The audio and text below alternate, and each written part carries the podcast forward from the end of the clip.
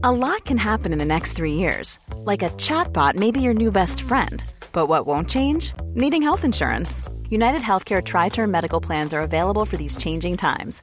Underwritten by Golden Rule Insurance Company, they offer budget friendly, flexible coverage for people who are in between jobs or missed open enrollment. The plans last nearly three years in some states, with access to a nationwide network of doctors and hospitals. So, for whatever tomorrow brings, United Healthcare Tri Term Medical Plans may be for you. Learn more at uh1.com. Many of us have those stubborn pounds that seem impossible to lose, no matter how good we eat or how hard we work out. My solution is PlushCare. PlushCare is a leading telehealth provider with doctors who are there for you day and night to partner with you in your weight loss journey. They can prescribe FDA-approved weight loss medications like Wagovi and Zepbound for those who qualify. Plus, they accept most insurance plans. To get started, visit plushcare.com slash weight loss. That's plushcare.com slash weight loss.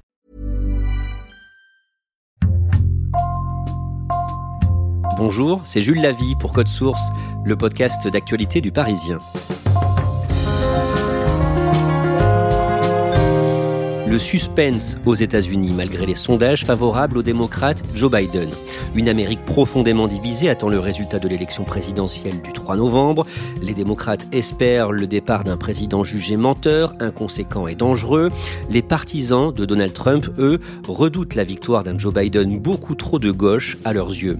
Impossible de tout dire sur les enjeux de ce scrutin. Alors dans Code Source, nous vous proposons le regard de Yona Elawa, la correspondante du Parisien à Washington, nous l'avons appelée pour qu'elle nous raconte ses reportages ces dernières semaines à travers les états clés qui pourraient faire basculer le résultat du scrutin.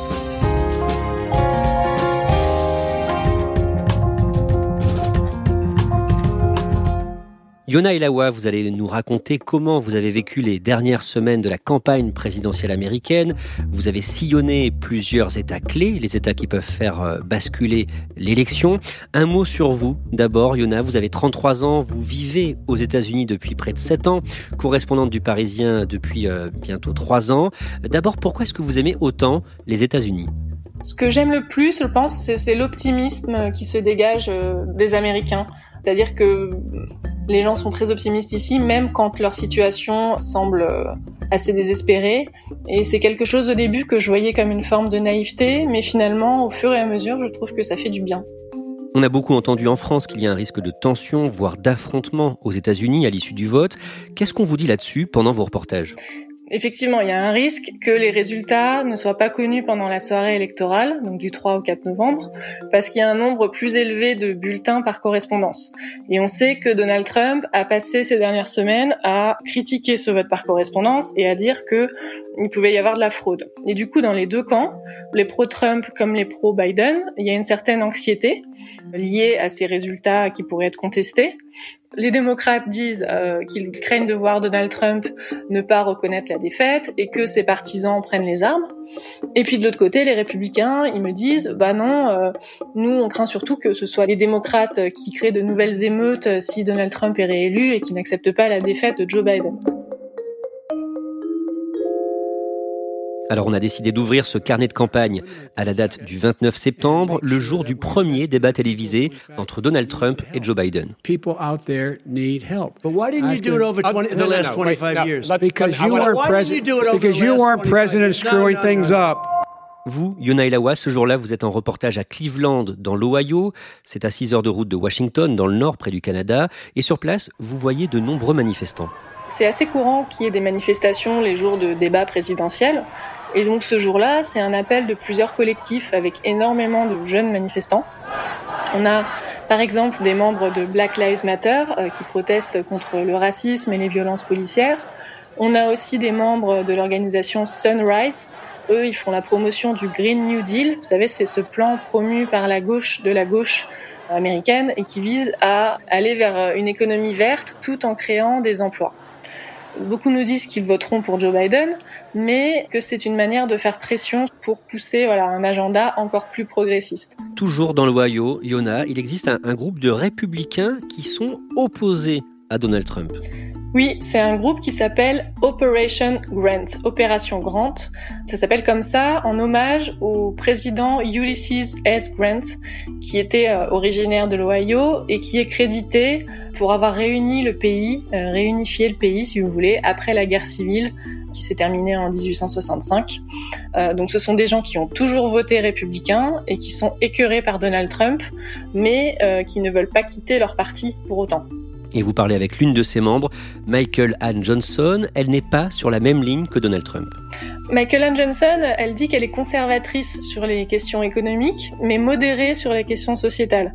Elle a du mal à comprendre pourquoi son pays est aussi divisé, et elle s'en prend beaucoup à la chaîne Fox News, c'est la chaîne d'extrême droite aux États-Unis. Elle estime que ça formate beaucoup trop les esprits. Ceux qui, comme moi, lisent les journaux et regardent d'autres chaînes que Fox News ou lisent le rapport Mueller sur l'enquête russe sont plus susceptibles de changer de parti ou de voter Biden.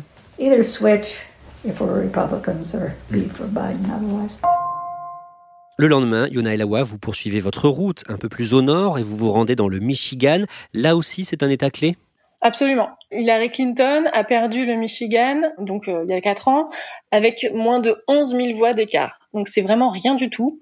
Et il y a un comté en particulier où elle aurait pu mieux faire, c'est le comté de Wayne, où se trouve la ville de Détroit, donc un comté très très peuplé.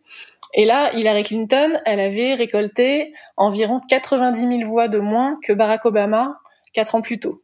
Donc ça veut dire qu'il y a une vraie marge de manœuvre pour Joe Biden dans ce coin très précisément. Et d'ailleurs, il est donné favori dans les sondages. Et dans ce comté, il y a la ville de Détroit, la principale ville du Michigan, qui a été euh, désertée de sa population dans les années 2000 à cause de la crise de l'industrie automobile. Beaucoup de gratte-ciel étaient complètement vides et à vendre. À quoi ressemble cette ville de Détroit aujourd'hui?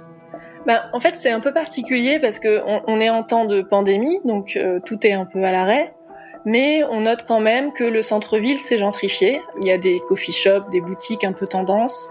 Et à côté de ça, il y a toujours des maisons qui sont délabrées.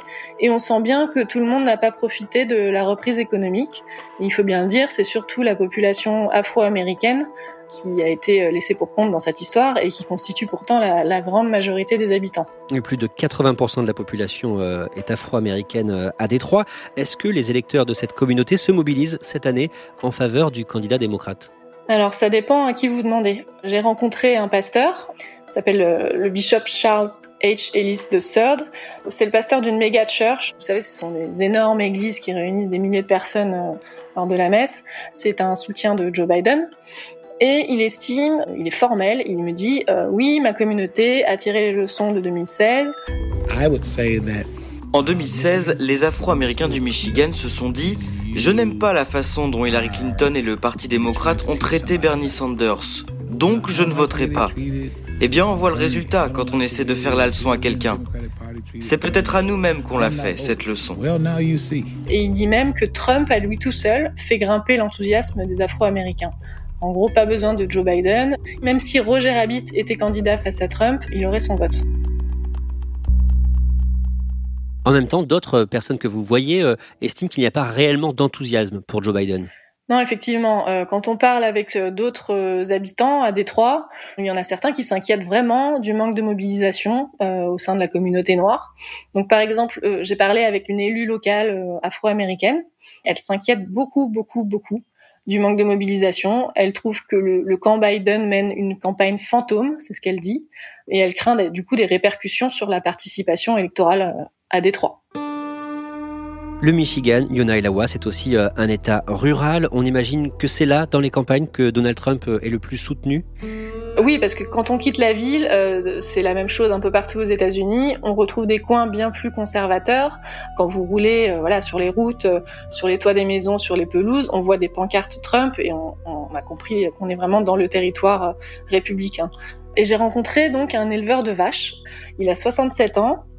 Et euh, sur son exploitation, il a un énorme drapeau Trump 2020. Et lui dit que autour de lui, l'enthousiasme est bien bien plus fort aujourd'hui qu'il y a quatre ans. Il explique qu'il y a quatre ans, il avait du mal à trouver des pancartes pro-Trump. C'est plus du tout le cas aujourd'hui. Il défend les guerres commerciales de Donald Trump. Il dit qu'il faut bien un moyen de pression. Et donc le moyen de pression, ce sont les tarifs douaniers. Euh, il est par exemple très très en colère euh, après les villes qui sont gérées par les démocrates où il y a eu des manifestations Black Lives Matter. Il estime que ça a complètement dégénéré. D'autres partisans de, Donald Trump le soutiennent, mais surtout pour faire barrage aux démocrates, comme ce retraité, cet ingénieur à la retraite, Bob Price, que vous avez rencontré. Beaucoup d'idées socialistes sont défendues d'un point de vue émotionnel. Comment pouvez-vous faire ça à cet enfant, à cette femme enceinte, à cette personne âgée? Ils ne parlent pas, en revanche, de combien leur prise en charge va coûter. Pourquoi vous a intéressé Bob Price?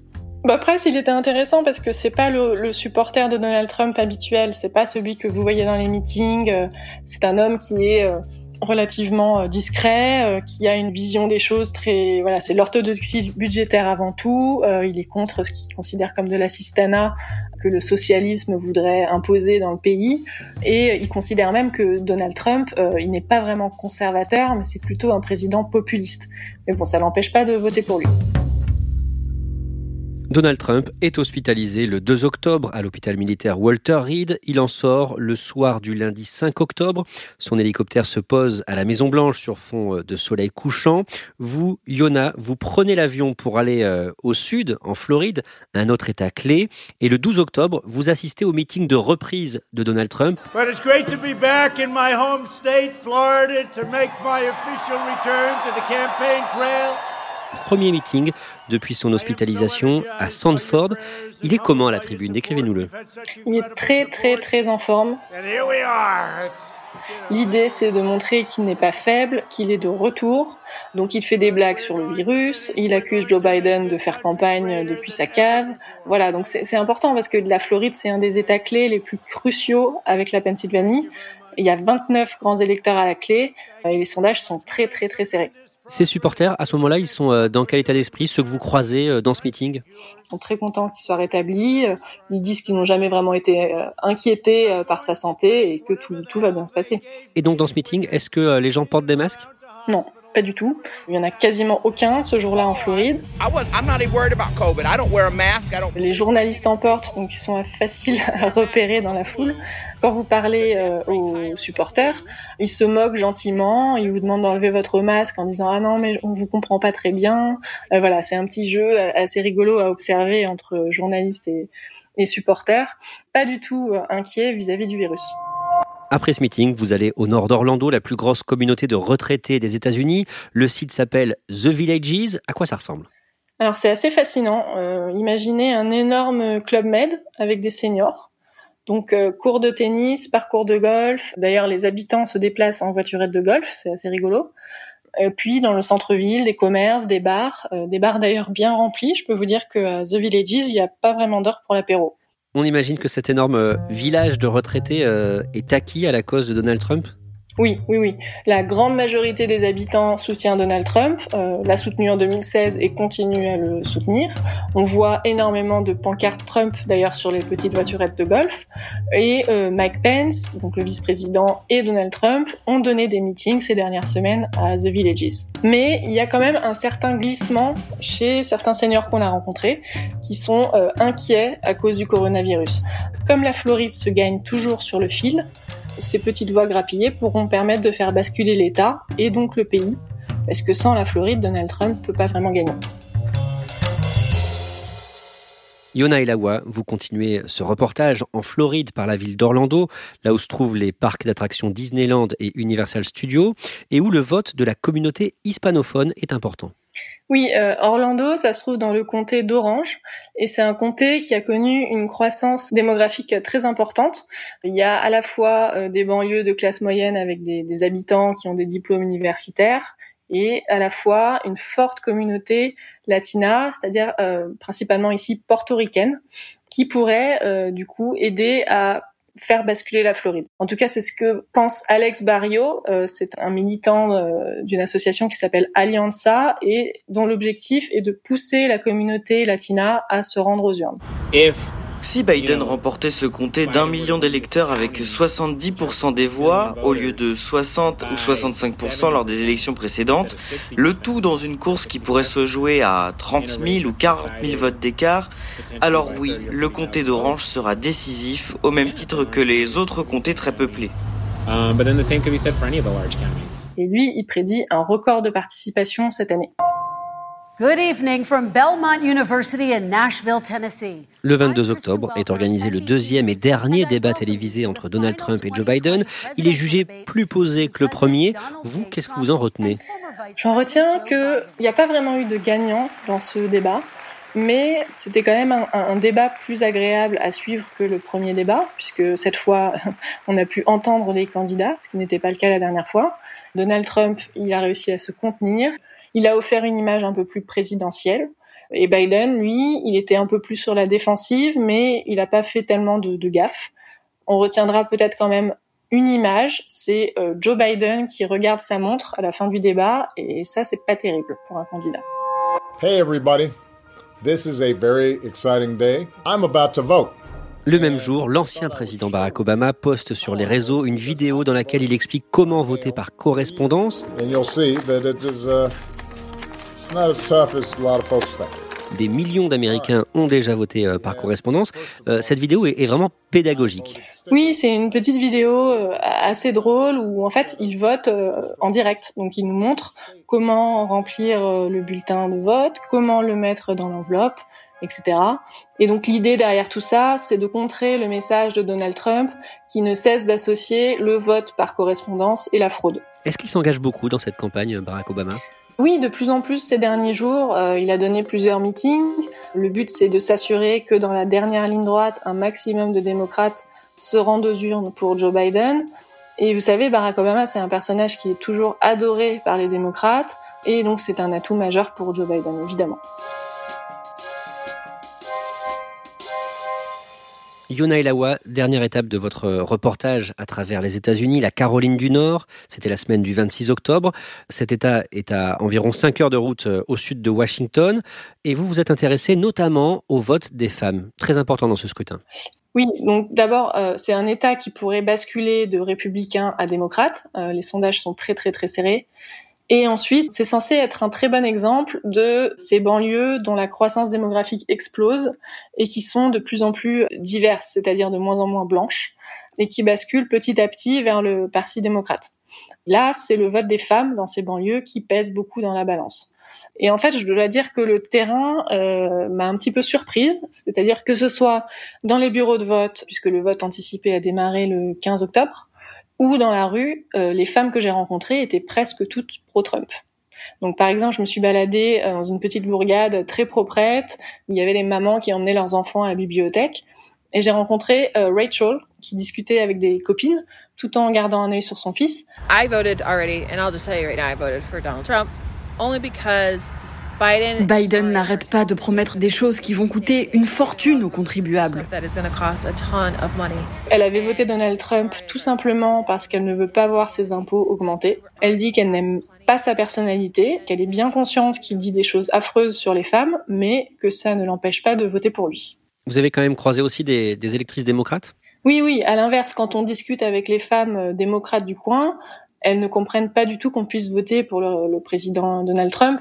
J'ai rencontré euh, Jovita Simons, c'est une entrepreneuse de 64 ans, et elle, elle est très très remontée contre Donald Trump. Pour ma part, c'est un gros porc misogyne.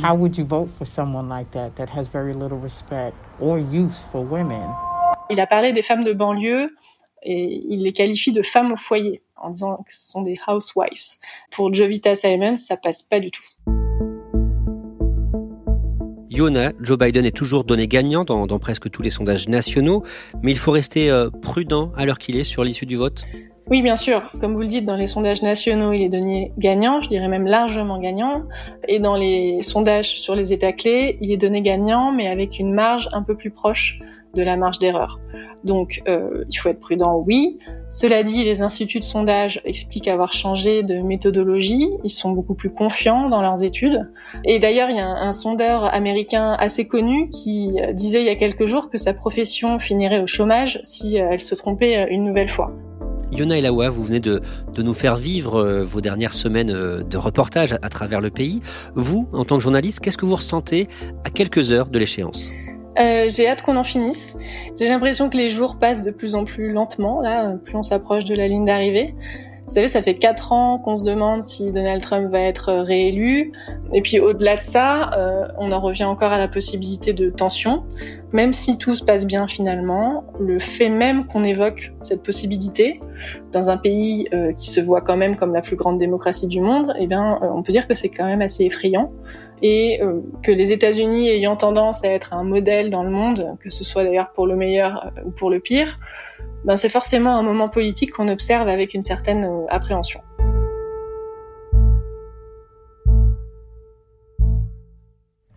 Merci Yona Elawa.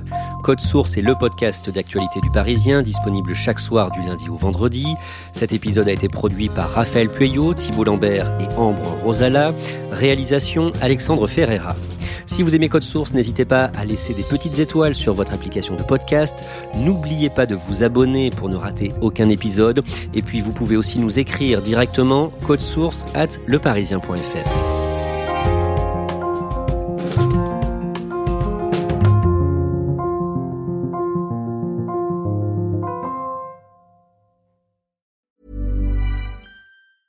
A lot can happen in the next three years. Like a chatbot may be your new best friend. But what won't change? Needing health insurance. United Healthcare Tri Term Medical Plans are available for these changing times. Underwritten by Golden Rule Insurance Company, they offer budget friendly, flexible coverage for people who are in between jobs or missed open enrollment. The plans last nearly three years in some states, with access to a nationwide network of doctors and hospitals. So, for whatever tomorrow brings, United Healthcare Tri Term Medical Plans may be for you. Learn more at uh1.com.